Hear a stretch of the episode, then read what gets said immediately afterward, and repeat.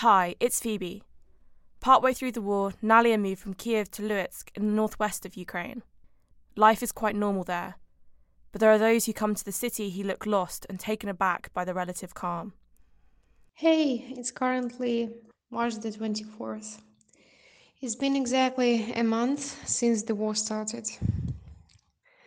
And uh, a lot of things have changed in this month. I've lost my hair. I've lost my home. The village where I spent my childhood was completely destroyed. Part of my family has gone to Europe. My dad is still in an occupied village with my grandmother and my aunt we are losing a lot of people, a lot of civilians, a lot of children. Yeah. So, but Ukraine is standing strong. That's like the one optimistic thing that I have right now. So about uh, about Lutsk, um, people here um, are quite relaxed, to be honest, because uh, uh, here they bombed only the airport, uh, which is outside of the city. So you can see that when there are um, air raid sirens, people don't really hurry up to hide. um, also like the the cafes are open the shops are open and everybody seems to be living their normal lives.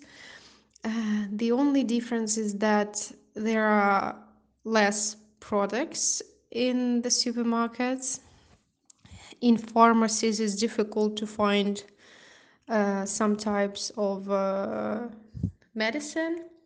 I can already tell when I see a refugee because I think we all have the same kind of lost expression.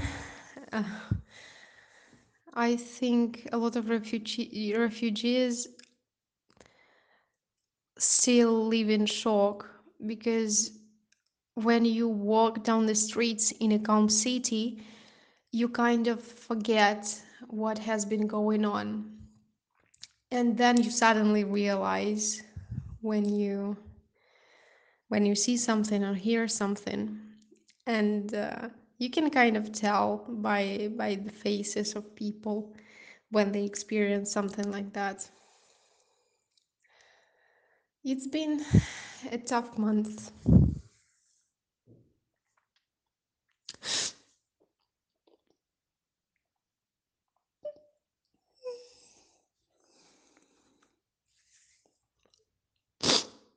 I feel so sad today.